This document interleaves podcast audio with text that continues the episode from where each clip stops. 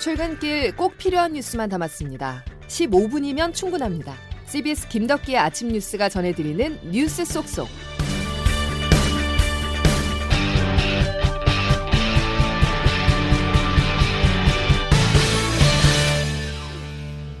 여러분 안녕하십니까. 7월 21일 김덕기 아침 뉴스입니다. 50일째 이어진 파업 실타래가 풀리나 있습니다. 하지만 또 멈춰섰습니다. 어젯밤 늦게까지 진행된 대우조선해양 하청 노사의 협상이 성과를 보지 못했는데요. 어떤 이유 때문인지 먼저 임진수 기자가 보도합니다. 해결 조짐이 보였던 대우조선해양 하청노조 파업 사태가 손해배상 소송 치하 문제로 제동이 걸렸습니다. 어젯밤까지 12시간이 넘는 마라톤 협상에서 노조는 사측이 제시한 임금 4.5% 인상안을 받아들였습니다. 하지만 임금 인상폭 합의에도 불구하고 파업 행위와 관련해 제기된 손해배상 청구 소송 치하 여부를 놓고 이견이 발생하면서 협상이 결렬됐습니다. 홍지욱 금속노조 부위원장입니다. 이번 파업과 관련해서는 책을 묻지 않겠다. 이게 의견적 그던 내용인데 오늘 가져오는 안은 그것을 뒤집는 안을 가져왔습니다.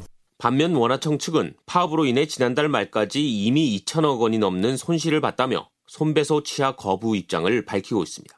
이에 이정식 고용노동부 장관이 연이틀 파업 현장을 찾아 노사 설득에 나섰지만 소용이 없었습니다. 양측이 오늘 오전 10시에 협상을 재개하는 가운데 이번 주말까지 협상이 타결되지 않을 경우 공권력 투입 등 최악의 상황으로 치달을 수 있다는 우려까지 나오고 있습니다. CBS 뉴스 임진수입니다. 대우조선 하청투쟁 승리하자!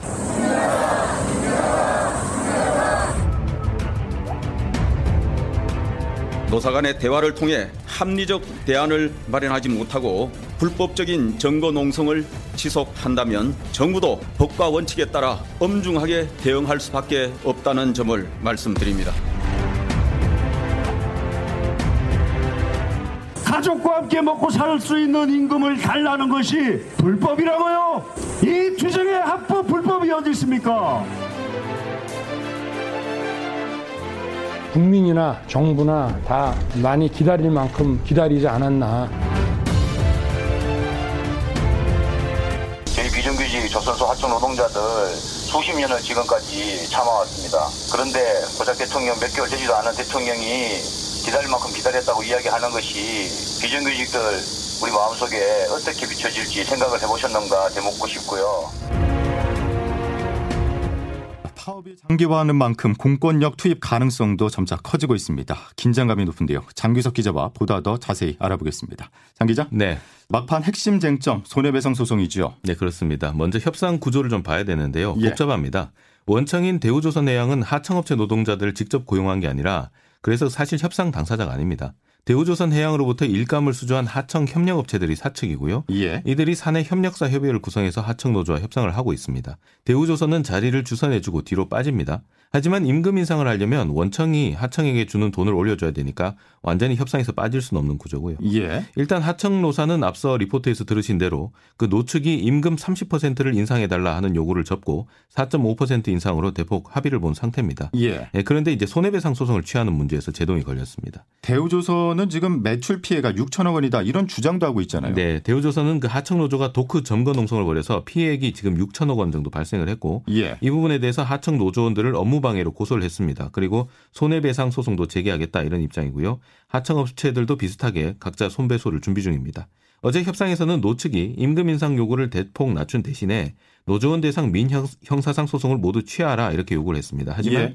그 원청인 대우조선은 지금 산업은행이 대주주인데요. 손배소를 제기 안 하면 배임죄에 걸릴 수 있다 하면서 산업은행 또 그 위에 정권의 눈치를 보는 분위기입니다. 어. 하청업체들도 소송 취하는 개별 업체들과 다시 협의할 사안이다 이런 입장으로 알려졌고요. 예. 그래서 임금 인상 인상도 소폭이 그쳤고 여기에 손해배상 소송까지 다 안 풀리면 노조 입장에선 파업을 접을 명분이 없는 상황이라 이 원하청이 얽힌 이 복잡한 구조에서 이걸 풀기가 쉽지 않아 보입니다. 예. 협상의 마지노선으로 여겨지는 게 이번 주말인데 네. 그 이후에는 경찰이 체포영장을 받아서 강제 진압에 들어갈 수가 있는 거죠. 그렇습니다. 그 대우조선해양 원하청 업체들은 23일 모레 여름 휴가에 들어갑니다. 휴가는 2주 동안이고요. 그나마 그동안 조업 차질을 만회하려면 휴가가 끝나고 곧바로 조업에 들어가서 이걸 만회를 해야 되는데 예. 휴가 전에 협상을 타결지어야 조업을 바로 시작할 수 있습니다. 근데 이게 결렬이 되면 2주 뒤에 다시 협상이 또 시작되고 조업은 더 늦어지겠죠. 예. 또 지금 대우조선 그 도크 앞에 철제 구조물에 들어가서 농성 중인 이 유채한 하청노조 부지회장 등에게 경찰이 내일까지 출석을 해라 이렇게 요구를 했습니다. 이 출석이 불발되고 협상도 이 결론이 안 나면 결국은 공권력 투입 가능성이 커질 수밖에 없고요. 경찰은 이미 파업 현장에 대한 안전 진단 작업을 진행을 했고 경찰 병력도 지금 속속, 집결 중입니다. 예. 이런 상황에서 노노 갈등도 갈수록 커지고 있습니다. 네, 민주노총 산하 금속노조가 어제 집결을 했었죠. 중부권 이북 조합원들은 서울역, 영호남 조합원들은 어제 거제 대우조선 옥포조선소 앞에 집결해서 이 대규모 집회를 열었는데요. 예. 이에 맞서서 조선소 또 바로 건너편에서는 원청 그 대우조선해양 임직원 4천 명이 불법 파업을 중단하라 이런 맞불 집회를 열었습니다. 또 사무직 노조 조합장 김 씨는 아, 김모 씨는 점거 농성 중인 현장과 이 격벽을 사이에 둔 25m 구조물에 올라가서 고공 농성을 벌이기도 했습니다. 어. 이 노노 갈등, 원청 하청 간 갈등이 커지는데 어, 모레는 하청 노조를 지원하는 그 희망 버스가 거제로 집결할 예정이고요. 예. 또 원청 노조는 노조대로 오늘부터 총회를 열고 금속 노조 탈퇴 절차를 밟고 있습니다. 결국 오늘 내일 중으로 협상이 타결되느냐 하는 게 관건인데 뭐 오늘도 협상이 진행된다고 하니까 결과를 끝까지 지켜봐야 될 것 같습니다. 예, 여기까지 장규석 기자였습니다. 윤석열 대통령의 지지율 하락세가 꺾였다는 여론조사 결과가 나왔습니다. 그동안 위험 요인 중에 하나로 지목됐었던 출근길 약식 회견의 메시지 관리와 김건희 여사 공개 행보가 줄어든 점 등을 꼽을 수가 있는데요. 여기에 그치지 않고 윤석열 대통령은 민생 행보도 속도를 높이고 있습니다. 그리고 국민 통합 차원에서 정재계 인사들이 다수 포함된 광복절 특별 사면도 검토되고 있습니다. 조태임 기자가 보도합니다. 윤석열 대통령은 민생 경제를 챙기겠다는 현장 행보 중 하나로 어제 성남의 한 영구 임대주택 단지를 찾아 전세자금 대출금리 동결, 전세 사기 일벌백계 등 서민의 주거 안정을 약속했습니다. 최근 지지율 하락 속에 현장을 찾아 고충을 듣는 민생 행보를 통해 반전을 꾀하려는 것으로 보입니다. 8.15 특사를 앞두고 국민 통합 차원에서 대규모 사면이 이뤄질 것으로 예상되는 가운데 현재로서는 이명박 전 대통령 사면과 이재용 부회장 복권 등의 무게가 실리고 있습니다. 여권 일각에서는 통합 메시지가 담긴 사면이 지지율 상승의 모멘텀이 될 것이라는 관측도 나옵니다. 윤 대통령은 사면과 관련해서는 말을 아끼는 모습을 보였는데 지지율 하락에 따른 메시지 관리에 나섰다는 분석입니다. 사전에 어떤 범위로 한다든지 일절 언급하지 않는 것이 원칙이었습니다. 한편 권성동 국민의힘 원내대표가 대통령실 사적 채용 의혹과 관련 구급 공무원 비하 발언 등으로 논란을 산 것과 관련해 5일 만에 사과했는데 지지율이 지금 당도 그렇고 정부도 좀 하락하고 있고 다 저희 부독의 소치다 이렇게 생각을 하고 있습니다. 이 또한 국정 운영 지지율의 추가 하락을 막기 위해 당 차원에서도 대응에 나선 것으로 보입니다. CBS 뉴스 조태임입니다. 다음 소식입니다. 코로나19 확진자가 급격히 늘며 재유행이 본격화하고 있습니다. 이번 유행의 초반 특징은 활동량이 왕성한 10대와 20대가 주도하고 있다는 점인데요. 이런 상황에서 한 고등학교에서는 150명이 넘는 집단 감염 사례가 나왔습니다. 해당 학교는 조기 방학에 돌입했습니다. CBS 전북 방송 남승현 기자의 보도입니다. 집단 감염이 발생한 전주의 한 여자 고등학교.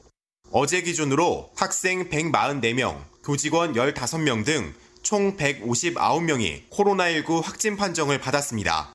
1, 2학년 학생 420여 명은 지난 12일부터 15일까지 제주도로 수학여행을 다녀왔는데 이 과정에서 확진자가 무더기로 나온 겁니다. 학교 관계자입니다.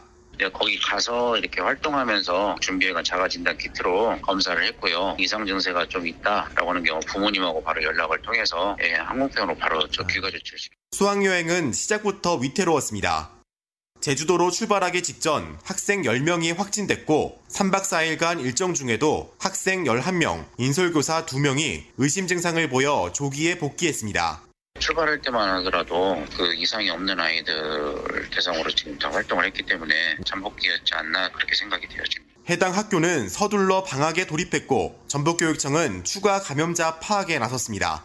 CBS 뉴스 남승현입니다.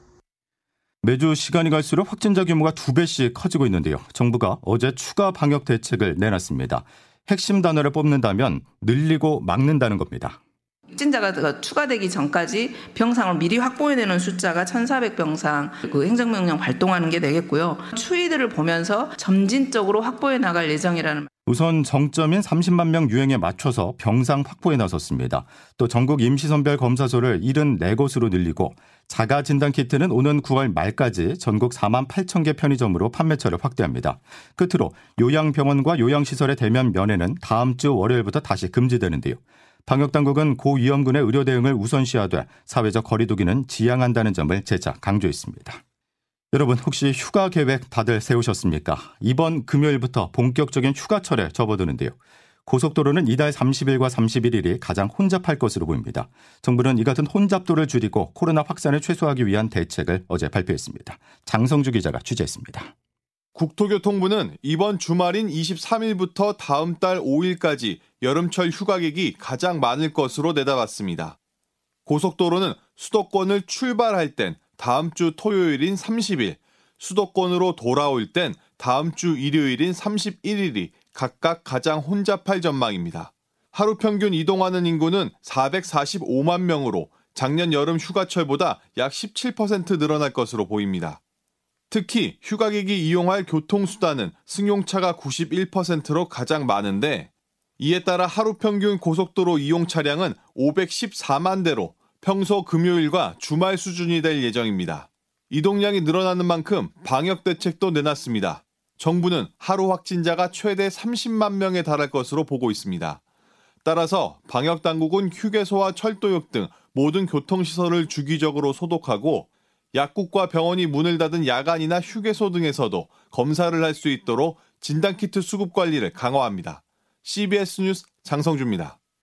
한국과 일본, 중국, 홍콩 등 4개국 축구대표팀이 자웅을 겨루는 동아시안컵이 막을 올렸습니다. 월드컵을 앞둔 우리나라 대표팀은 중국을 가볍게 꺾으면서 산뜻하게 대회를 시작했습니다. 박기묵 기자입니다. 11월 카타르 월드컵을 앞두고 동아시아에서 열린 모의고사. 국제축구연맹 A매치 기간이 아닌 탓에 유럽파 선수들을 부를 수 없었지만 공격력은 살아있었습니다. 파울루 벤투 감독이 이끄는 우리나라 축구대표팀은 일본 도요타 스타디움에서 열린 동아시안컵 1차전에서 중국의 3대 0 대승을 거뒀습니다. 국내파 선수들에겐 월드컵을 앞두고 벤투 감독의 눈도장을 찍을 수 있는 중요한 경기였습니다. 자, 자 황인범 뛰었습니다. 특히 황인범은 중원을 책임지며 경기를 이끌었고 자신이 왜 벤투의 황태자로 불리는지 증명했습니다. 이 대회 우승만 5차례, 역대 최다 우승국인 우리나라는 대회 4연패에도 청신호가 켜졌습니다. 대표팀은 사흘 뒤 홍콩을 상대로 대회 두 번째 경기를 치릅니다. CBS 뉴스 박기묵입니다. 김덕기 아침 뉴스 여러분 함께하고 계십니다. 이제 기상청 연결해서 오늘 날씨 알겠, 알아보겠습니다. 김수진 기상 리포터. 네, 기상청입니다. 예, 장맛비는 오전 중에 그치는 겁니까? 네, 오늘 아침 전국 대부분 지역에서 장맛비가 내리고 있는데요. 앞으로 수도권과 충남, 호남, 경남, 제주 산지는 오늘 오전까지 비가 이어지겠습니다만 그밖에 강원 영서와 충북, 경북 지역은 오늘 밤까지 또 강원 영동은 내일 새벽까지 비가 좀 더 오락가락 이어지는 곳이 있겠습니다. 또 오늘 오후부터 저녁 사이에 경기 북동부 지역에서는 한때 비가 좀 더 이어지는 곳이 있겠는데요. 예상되는 총 강우량은 오늘 강원 영동에 20에서 60mm, 그밖에 전국에 5에서 40mm 안팎이 되겠습니다. 이런 가운데 오늘 비가 그치더라도 습도가 높은 상태여서 낮 동안에 무더운 날씨가 계속되겠습니다. 오늘 대부의 한낮 기온이 31도까지 오르겠고 서울 30도, 대전, 광주 29도, 춘천 28도의 분포로 어제보다는 기온이 조금 낮겠습니다. 그리고 내일도 30도 안팎의 무더위 속에 다시 전국 대부분 지역으로 돌풍과 벼락을 동반한 요란한 소나기 소식이 들어 있고요. 주말 늦은 오후에 수도권과 강원 영서를 시작으로 주말 밤부터 주일 오전 사이에는 또다시 전국에 장맛비가 내릴 것으로 전망됩니다.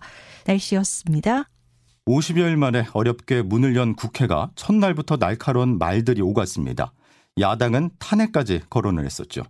오늘은 집권 여당 원내대표 연설이 예정돼 있습니다. 또 어떤 거친 말이 나올지 우려스러운데요. 국민들은 여야의 말 충분히 들었습니다. 이제는 말보다 행동을 보여주기 바랍니다. 목요일 김덕기 아침 뉴스 여기까지입니다. 내일 다시 뵙죠. 고맙습니다.